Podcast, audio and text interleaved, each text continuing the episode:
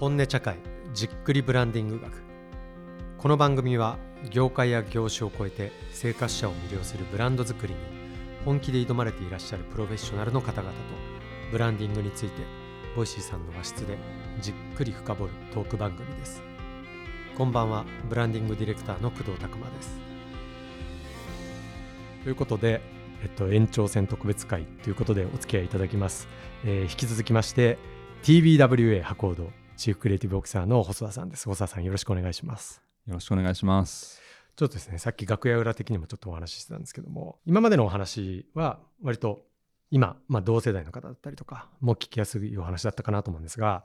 やっぱりあのちょっと冒頭あのクリエイティブからクリエイティビティみたいなお話も細田さんからいただきましたが、まあ、僕もももともと電通にいたのであのひしひしと感じるんですけど広告業界って切り方をするとですよ。するとなんかちょっとやっぱ元気ないかなって感じる部分もあるかなと思うんですよ。えだけどそんな中でもこのこれからコピーライターになりたいとかまああるいはそういうコピーライティングアートディレクションとかじゃなくて、まあ、まさに細田さんがやられてるようなことを見てそういうコンセプト作るとかそういうことやりたいっていうふうにこう目指されて、まあ、広告業界行かれたりあるいはメーカー職の中のマーケティングとかようなことに進まれるっていう方々まあ、あの別に年齢で切る必要はないと思うんですけど、ええまあ、あの分かりやすく言うとそういう例えば新入社員の方とか20代前半の方々とかいうような方もいらっしゃるなと思ってましてあのそんな方々にちょっとあのヒントになるようなお話を細坂さんからいろいろ引き出せればなと思ってあのそういう切り口でちょっといいろいろ。伺わせていただければなと思うんですけど、はい。ちょっとですね一個問いを設けておりましてはい。細田さんもうレジェンド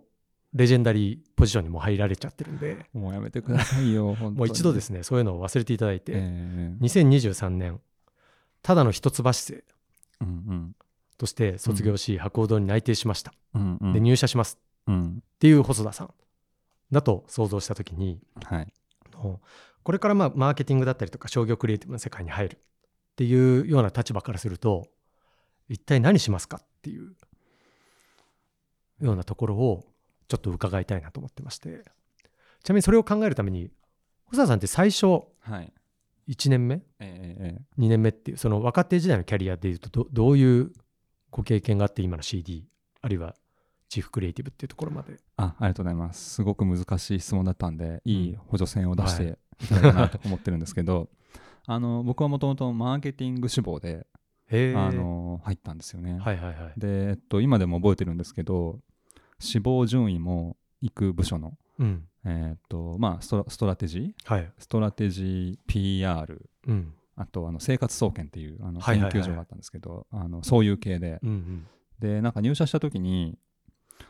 どういうふうに褒められて嬉しかったかっていうのを振り返りなさいって言われて、えー、いいいい言葉ですね。ですよね。でなんかあの面白いねって言われて、はい。面白かあの嬉しかったのかあ賢いねとか言われて嬉しかったのか、まあそれによってあの自分の進路が決まるんだって。言われて僕は別に面白いねって言われて嬉しかったこととかクラスの中で表記者だったことないんですよ。わかります？なるほど。なんかあの学級委員とか保健委員とか図書委員とかやってきたんで、はいあの 委員会で行くと、なるほど、うん、まあまあなんていうんですかね。はいはいはい。ちゃんとしてきたはい。てしまった。ちゃんとされてますもんね。そうなんですよ。あの、はい。なんだ、ちょっと悪かったとか言いたいんですけど、もうちょい悪エピソードも全然なくて、全然ないですね。全然ストラテジーだと思って。なるほどなるほど出したら、コピーライターになって、えーっていう感じだったんですそうか本人が一番びっくりみたいな。めちゃめちゃびっくりしました。うん。あの、まあなんで、結構さ最初のキャリアは結構偶発的で、はいはい、えーっと、なんでなんだろうみたいなうんうん。感じだったんですよね。で、そこから結構、あの、今思えば宝物のような日々なんですけど、はい。当時は地獄で、はい。あのな何にせよ頭でっかちだったんで、うん、もうあなんか先輩たちっていうかトレーナーから精密機械って言われてそんな呼びにくいあだ名ないだろっていう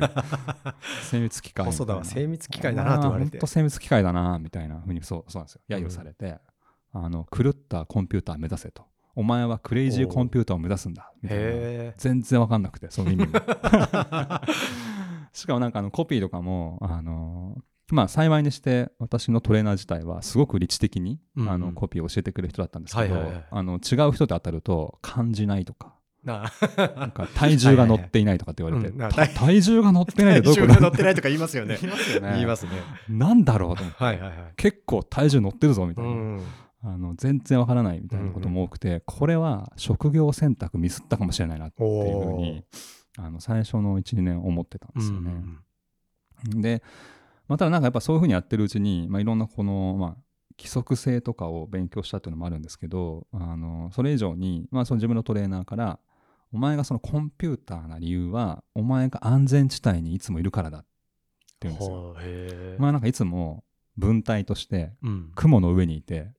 人を見下しながら、まあ、こういう人ってこうですよねみたいな。へえなるほどなるほど。客観30的な。代そうです、はいはい。客観的そう主観がなくて、うんうん。30代の、まあ、男性といえばこうですよねとか、うんうんうん既婚者ってこんな感じでうんすよねとはいはいはいはかい。なるほど。まあ評論家ですよまさにこの自分のうんうん。うん本の中で一番最後に否定してるのは、まあ、かつての自分かもしれないへえ面白い。なるほど。ですっごい怒られて、うんお前はまず自分が最初にグラッとくる言葉を書いてねえだろうみたいな、うんあそっかと。自分に向けなきゃいけないんだみたいな風にちょっと思ってへ自分がピクリとも思わないものは、うん。他の人が見ても面白くないし、えうんうんうん。傷つかないし、うんうん。ハッとしないし、うん。まあ、感動もしないんだみたいな。でそれを言われて、えっと、初めてハッとしたみたいな、うんそれが結構自分の中でなんかあのいろんな作り方だったりうまくいき始めた最初って多分その,、素敵ですね。その人の心を動かすって言うじゃないですかこの業界ととかって、でその人の心を動かすってやっぱ誤解しちゃってて。うんうん。自分は安全地帯にいてどっか遠くにいる人は、はい対対象物って感じ。そう対象物、はいはい。でこの人ってこんな感じでだからデータによるとこうだし、こうやったらこうなんじゃない、じゃなくて自分はこれ言われたら買っちゃうなとか、自分はこれ全然対象者じゃないけどこれ言われたらもうめちゃめちゃグッとくるなみたいな、うんうん。さっきのね白 T の話とかも、自分は対象者じゃないけどあのこう言われたらグッとくるみたいな風にあの作ってたと思うんですけど、うんうん。まあ、まさにそれが大事だったんだなっていうふうに思っていへますね。えなんでまあ最初の質問に戻るとあのやっぱりなんかそういうふうに頭よく育つとうん。頭よく育つって、まあ、自分のこと言ったわけじゃなくて、はい。一般的にですけど、うん大真面目なことっていう真面目に真面目に育つって真面目にこう教育されてしまうと、うんうんうん。自分を棚に上げるっていうことはいはいはいはいってすごい多くなると思うんですよね。うんなるでほど。それがひょっとするとそういう人たちのキャリアの妨げになってたり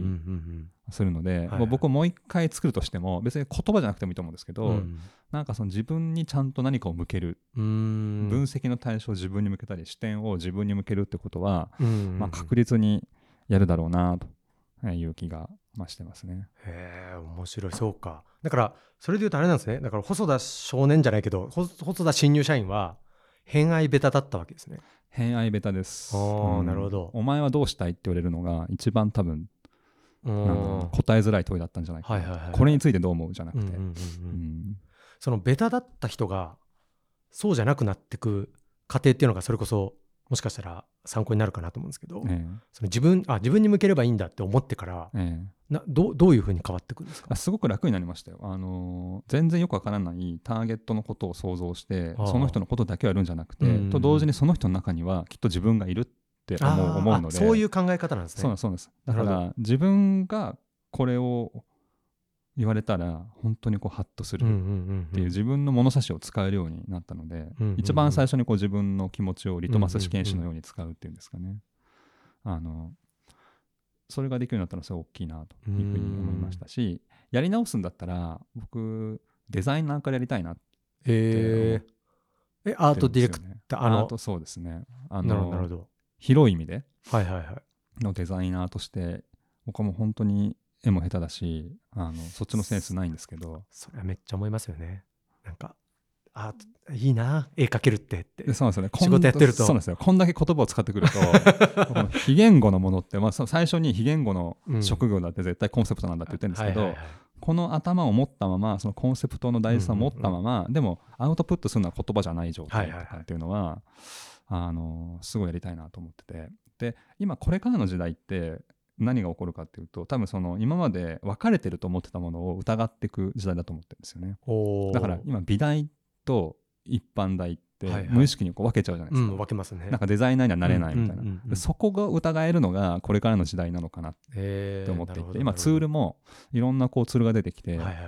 い。いられ当時いられ使うって結構難しかったんですよね。うんよね。ある種美大生の特特権だったんですけど、うんうんうんうん今そうでもないし、うんうんうん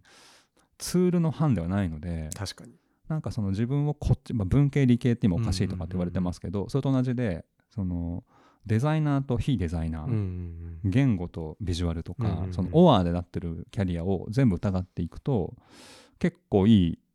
キャリアになるんじゃないかな、うん。それは今までの時代の人ができてなかったことなので、まあ、これからの CD を作るんだったらあの大谷じゃないけど、コピーとエディ同時にやりますけど何かみたいな。なんかそういうメンタリティでやるだろうな、ちょっと僕自分は、えー言葉にかなり軸足を置いて、まあ、だからこそ良かったこともありますし、まあ、言葉を広告にととどめない。うんうんうん。で、えっと、言葉をどうやってピボットできるかっていうふうに捉えられたところは自分のキャリア上すごい良かったと思ってるんですけど、もう一回そのね工藤さんの質問のやり直せるならばそこを疑ううん。疑うな。と。じゃあデザインまあそれはだから美大に入るぞってことじゃなくてもそのデザインの領域だったりも自分の領域として捉まえ直してはい。何でもかんでもやるぞみたいな、でもう体系から作り直すあのコピーとアートディレクターが分かれてるんじゃなくてそれはそれは一人でやるんだと思った時に、はいはいはい。どういう方法論になるのかなっていうのをやってみるんじゃないかな確かにと思いますね。僕も今その先ほど美大って言ったのはた玉美の統合デザイン学科っていうところで、うんうん。あの3年目になるんですけどなんかやっぱ優秀な方々ってもうその学生さん教える教える側と教えられる側みたいな感じはもう、ま、全くなくてもうなんか化け物みたいなのいっぱいいるんですよね。いやそうなんですよ。もう全部できちゃう。ね。そう。やっぱりそのその化け物性ってどっから来るかっていうと、うん。やっぱり普通の大学だとやっぱ問いが与えられて、うん。その問いを一生懸命解くことによってのし上がっていくシステムじゃないですか。うんうんうんもうなんか野球と一緒。ボールがこう投げられるから、うんうんうんそれをどうやって打てるかなんだけど、はいやっぱその美大生って問いから作んなきゃいけないことが多いんですようんね。うんその訓練を10代からやってるってやっぱすごく大きなうん違いが出てくるなと思っていて。そうか、うんだからと問いを作る、まあ、確かにこのそれこそ昔のオーセンティックな広告業界、まあ、広告業界だけじゃなくてもマーケッターとして1年目ですみたいな時も、うん基本的には先輩がいて、うんう成功生で問いをなんとか頑張って徹夜で答えるみたいなそうなんですよ。日々ですよね。そうなんです。で、お前何が好きとかに答えてくるじゃないですか。はいはいはいなんか。テーマは卵ですみたいな、よくわかんないテーマが与えられて、卵かみたいなところから、でもなんか、なんか自分の道筋見つけてお題出すのが、美大の訓練じゃないですうんうか。んあの訓練、すっごい大事だなと思って、あーうんそれをやっぱ一般でやってなさすぎ？はいはいはいはい。なるほど。けどなんか一方でですよ。なんかその一方でちょっと思うのは、それこそ僕は細田さんともちょちょっとあの、なんていうか、世代で言ってもちょっと一つ下世代だと思うんですけど、の一方でちょっと僕自身が思うのは、さっきおっしゃってたみたいにコピーライターっていうものが強固にあった時代とそうじゃない時代みたいなとこっていうのをすごい感じることがあって。僕ら世代はすごい分かりやすく言うとあのコミュニケーションデザイン的なものばやり以降なんですよ。なので、ふわっと職能としてプランナーってついてたり、ふわっとこうなんか何でもできますみたいな感じから入る人っていうのが、うん。多分いぐーっと増える第一世代第二世代ぐらいなんですね、うんうんうんうんそうなってくると結構こう足場ないなっていう感じっていうのあもーそれはそうね。すごい感じる部分はあって、うんうんだからそのそれで言うとこのこ今この時代で言うと、うん。本当に早いじゃないですか、うんうんうんだからその結構僕もすごいこと起こってんだなと思ったきっかけがあって、うんええええ。5年ぐらい5年いやもうちょい前ですかね。に自分が CD やってた案件の中でデジタルの担当デジタルを見るチームっていうのを蘇生した時に、うん。ちょっと前まであのデジタル全体の統括の人とあと SNS とか見れる人とみたいなぐらいだったのが、気づいたら自分のチームに TikTok 担当と Facebook 担当とみたいなのがいていやーそうなるんですよね。えーっていうなんかあ違うんですと。SNS で一括りにしないでくださいと。Facebook は Facebook ですみたいな。あけど確かにそうかもしれないみたいなふうに思う一方でけどやっぱそこで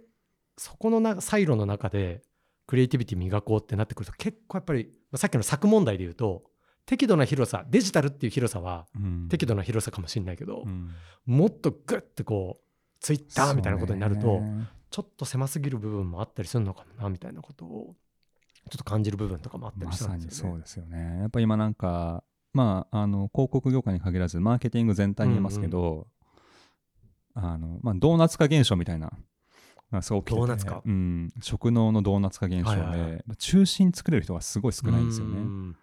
もう大きなブランドの概念を、はいはい。あの立ててもううん。23年へこたれないうん大きなプラットフォームうん作って、いやこうあるべきじゃんってはいう求心力作れる人がすごい減ってて、うんうん。みんなどっかの専門なんで、うんうん。この輪っかの外側の遠心力のどこかですね、うんうんささっきの TikTok 専門とか、うんうんまあそれはそれですごい尊いんですけど真ん中がどんどん空いていく。うん真ん中が足りない、まあ、だからあの工藤さんみたいな人が活躍するんだと思いますけど。いやいやいや。っていうのはでもありますよね。だうん。そのさっきの話でいくと、まあ、まさにあの僕もコミュニケーションデザインというかああれが成立したのは、うん。周りにプロフェッショナルがいる時代だったはいなと思ってて、はいそう本当そうですよね。ですよね。すごいいいライターもいたし、アートディレクターもいたしでデジタルまだそこまで細分化してなくて、うん。まあ、デジタルぐらいでよくて。うん。ただそれをなんとなく設計できる人がいなくて、みんな職人だったから、だからコミュニケーションデザイナーっていう人がポンと来た時に、みんなが生きるっていう状態が生まれたんですよね。でそれがみんながふわっとコミュニケーションデザイナーになった瞬間に何も生まれなくなったというか、企画書だけが量産されて、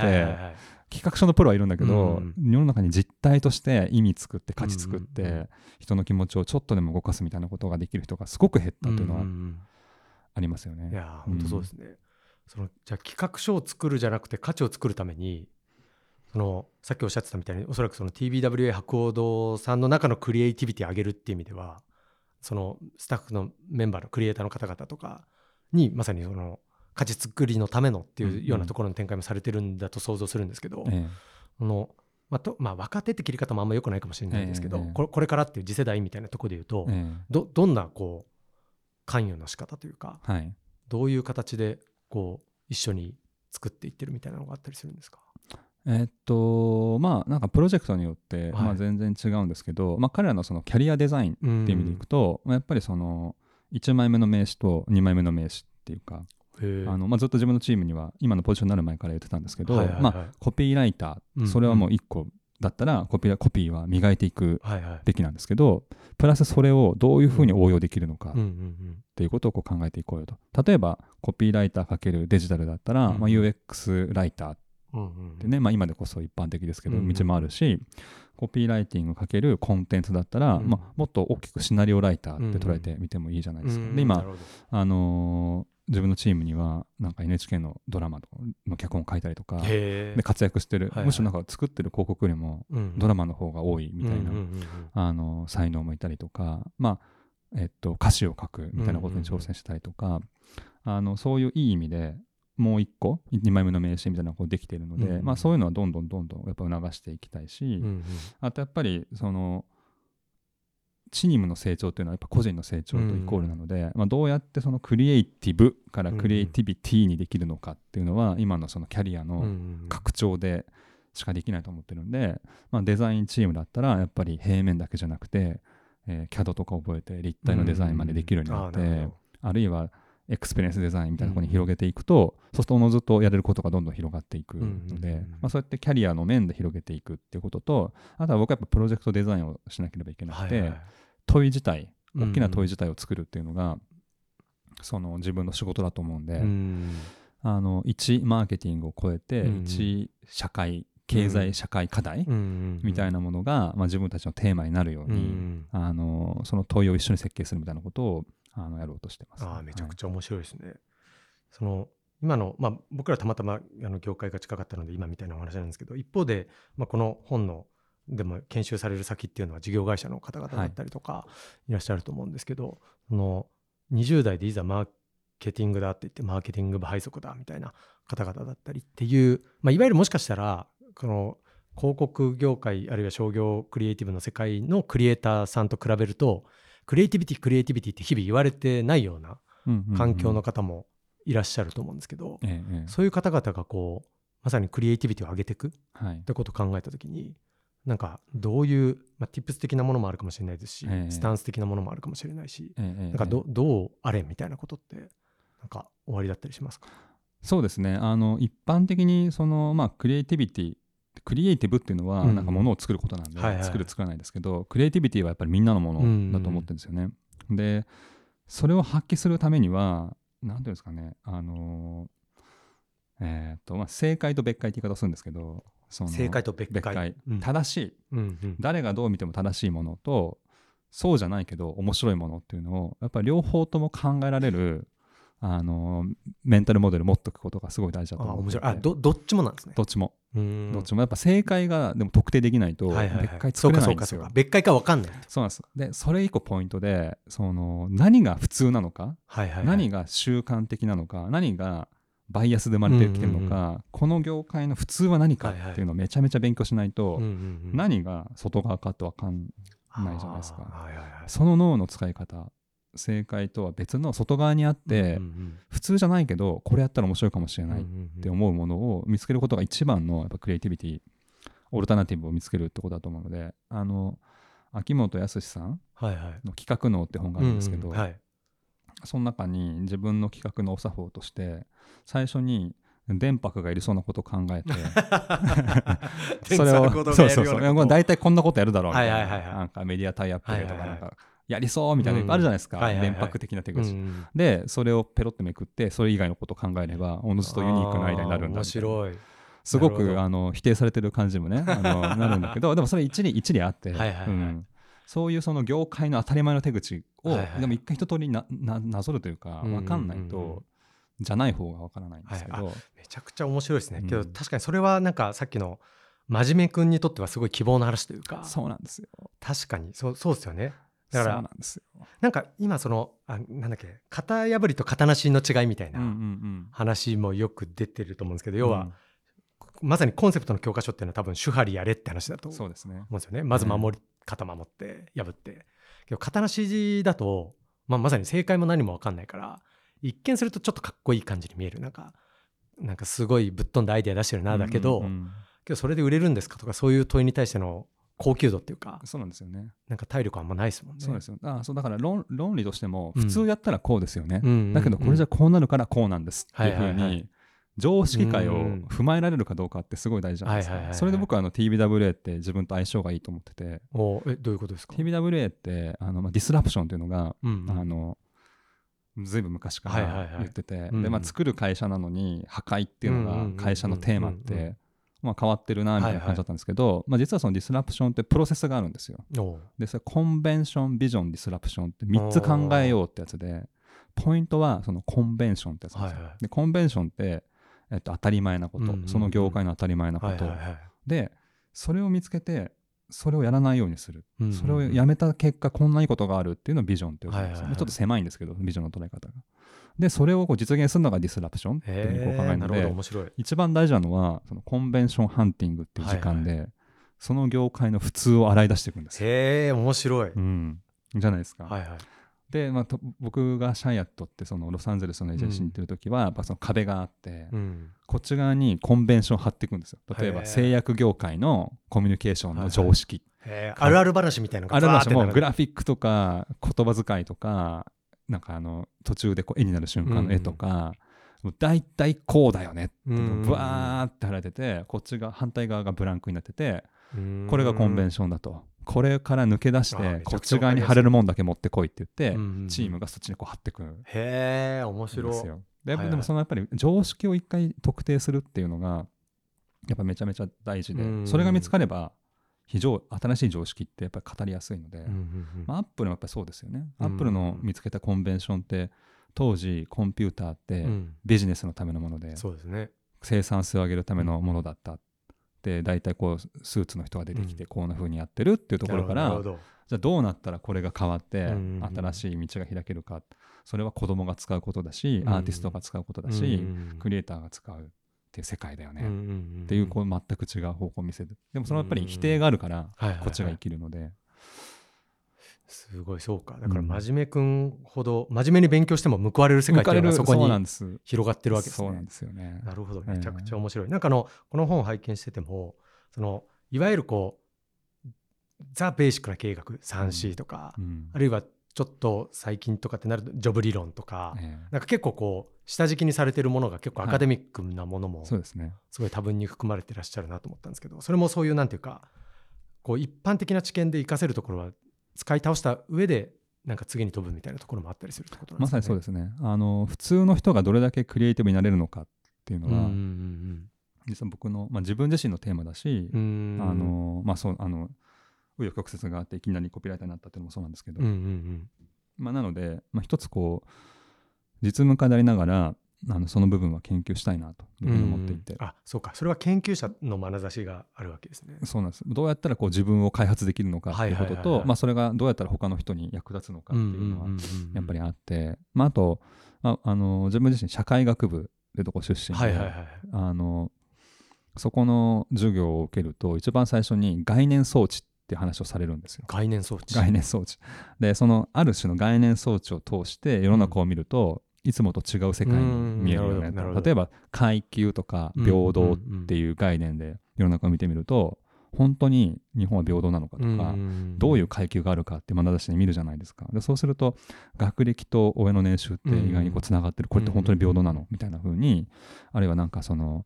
えー文化資産みたいな、うん。ある種の文化のリテラシーがあの受け継がれる様子とかをこうやって見見ていくと、あれ全然ここって階級がある、うん。ここにも区別があるみたいなこう見えてくるっていう、まあ、その概念装置っていう概念がすごい好きで、そういう概念装置を身につけると世の中がもっと面白く見えたり、うん。別の答えが見つかるようになる。その装置ってないかなって思っていて、なるほどあのー今工藤さんがおっしゃっていただいたようにこの本に出てくるツールって基本あのアカデミックの裏付けがあったり、うん。基本もうずっと使われてきてるはいはいはい。もので、僕がゼロから開発したものないんですよ、うん。まあ、組み合わせてるのではいはい。新しく見えたりとかってするかもしれないんですけど、あのでもそれはやっぱりずっと使われてきてるツールっていうのはきっと人を変えてきたり役立ってきた多分経路があると思うんですよね。あのーまあ、なのでそういうふうに、まあ、実績があるものだったりとか、うんうん。アカデミックな知見を盛り込んでるっていうのはあのあるのかなというふうに思います。いやめちゃくちゃ面白い、ありがとうございます。そうか。いや僕はもう勝手にそのメッセージを歪曲解釈してですねその真面目は報われるよっていうお話をしていただいたんだっていうふうに 解釈してるんですけど。けどなんかでもそれもそうです。ん。うん。なんかこういや本当によく聞くというか僕も場面として立ち会うなと思うのはこれからルールのない時代だぞブーカだぞもうよろしくやってくれみたいな。あのおじさんたち回答わかんないから手放しにこうあとはよろしくとか若い感性をとかっていうのって、うんさっきさっきのあのおっしゃってた重心乗っかってるかどうかみたいなうんぐらいわけわかんないと思うんですよ。結構こうそういうさじ投げてる感もあるかなと思ってて、うん。あのそれはもう自分も当事者としてすごい感じるんですけど、うん。おじさん的メッセージとして、うんもう今若者の時代だからさみたいなのって今今までも当然時代の繰り返しであったと思うんですけど、うん。より顕著になってんじゃないかなと思って、あそうですよね。ノールールだぞと、うんうんうん。お前らやっとけみたいな、うん。けどそれもさっきのコミュニケーションデザイン話じゃないですけど、えあの策問題じゃないですけど、ええ。大きすぎる策を与えてもそれって単なる責任放棄なんじゃないかなっていう。えそうなんですよ。げ逆にこう途方に暮れて終わっちゃうんですよ。うん。自由すぎると。はい。うん。なのでそのね、なんか橋を架けたりとか、うん。ここまでは多分言える、うん。ここまでは多分確かに言えるんだと、うん。だその外側はそれぞれでちょっとブレイクスルーしてよっていう方が本当は正しいですよね、態度として。そうですよね。ん。だからなんかこう自分の枠みたいなものとか、まあ、ここのこの会社でできることみたいなところの策をもしかしたら見つけてその中で、まあ、さっきのまず真面目にこう普通を見つけるみたいなプロセスだったりとかで、なんか積み上げていくと本当のクリエイティビティというか本当のなんか破壊みたいなこととかっていうのが素晴らしい。できるようになってくるとか。素晴らしいまとめを。いやいやいやいやそういうような。いやけどなんかやっぱ自分が今1年生だったらって思うと結構逆に窮屈だなって思っちゃうような気がするんですよね。そうね。何でもいいぞって言われたらそうそう。何でもいいぞって。何でもクリエイティビティだ何でもクリエイティブだって言われると、どっから始めていいんだろうとか。ね、いやいやそうですよね。ん。一個選ぶことへのためらいも多いですよね、うん、いや、うん。多いと思います、多いと思います。しかも、一個を極めてもダメなんだぞみたいなこうん。と言われても、いや、足腰鍛えらんないしなみたいな。うん。で、ましてや、働きすぎるなよみたいなこと言われてっていう、うんなかなかだなって思ってたので、なんか今おっしゃってたみたいに、こう、まず真面目に、こう、愚直にやるみたいなうん。ことだったりも、なんか逆に翻っていってありみたいな、そうですね。あるのかなっていううん。そうですね。思った次第まさにそうだと思います。でもあのすごく読み解いていただきましたけどでも本当にそうでうんなんかやっぱりしっかり考えることが報われる、そのセンスにしっかりと準備をして、しっかりと学んで、うん、深く考えた人は、うん。そこら辺のセンスには負けないのであるっていうのはなるほどあのちょっと信じて。みたいなというか、うん。まあ、その大谷翔平クラスの天才にはどうしても太刀打ちできない、うんうんうんそれはしょうがないんですけど。ちょっとしたセンスみたいなうんもので戦う人には負けてほしくないなっていいうかやいいですね、それこそあのこの帯に書かれていらっしゃる楠木先生の言葉だったと確か思うんですけど、ええ。3割バッターとは何ぞやみたいなうん。話されてて、うん理論が通用するのは3割だと。経営戦略が。けど3割打てりゃ一郎だよみたいなうん。ことをおっしゃってて7割運とまあその気合だみたいなことがあったとしても3割学ぶ価値ってそういうことだぞみたいな確かに、ことをおっしゃってたようにうんうんうん。記憶してるんですけど、えけどそういう話なのかなっていうふうに今お聞きしながらちょっとえまさに思ってました。ありがとうございます。いやーいい話をありがとうございます。じゃああの TBW え TBWA 博報堂さんって新卒の方はいらっしゃらないですよね？えっとえっとねいますよ。あそうなんだ。はい。まあ時々インターンへえあの募集してたりとかしてあのそこからあの入ってもらったりとかあるので。ありがとうございます。いや、なんか今まで、ちょっと去年とか一昨年ぐらいまでは、僕なんかこういう場とかで、広告業界とかっていうと、なんかこう、画電飲水もあるしと思ってたんですけど、え。なんかそんなことも言ってらんないなと思う部分もあって、ちょっと古巣業界としても、ちょっとそういうことに興味ある人はぜひみたいなことも言っちゃってもいいのかなとか思いつつですね。ひまああの本当に広くなってきてると思うので、うんまあ、広告とそのマーケティング業界の垣根もどんどんなくなってきていますし、いまあ、いろんな業界で人がさシャッフルしてたり、面白いことも起きてるんで、そうですね。はい。まいあ、や広く仲間たち、ブランドっていうものを考えてうん。苦労していろんなあらゆる知識を導入して、うんなんかこのブランドってものに向き合ってるとしたら、まあ、広い意味では仲間なのでいや、そうですね。だからそれこそ、本当そういう意図もあってこういう番組始めたみたいなとこあるんですよ、ボイシーさんと。うんじっくり結構いろいろ考えるっていうような場を一緒に作りたいなみたいなところがあっていいですね。いやもう勝手に憧れの兄貴だった細田さんにこうやって来ていただいて延長戦までお付き合いいただいていや大変嬉しい限りでしたえっ、と最後に本日のゲストは小沢さんでした小沢さん本当にありがとうございました、えー工藤さん、ボイスの皆さんありがとうございました。と聞いてくださってありがとうございます。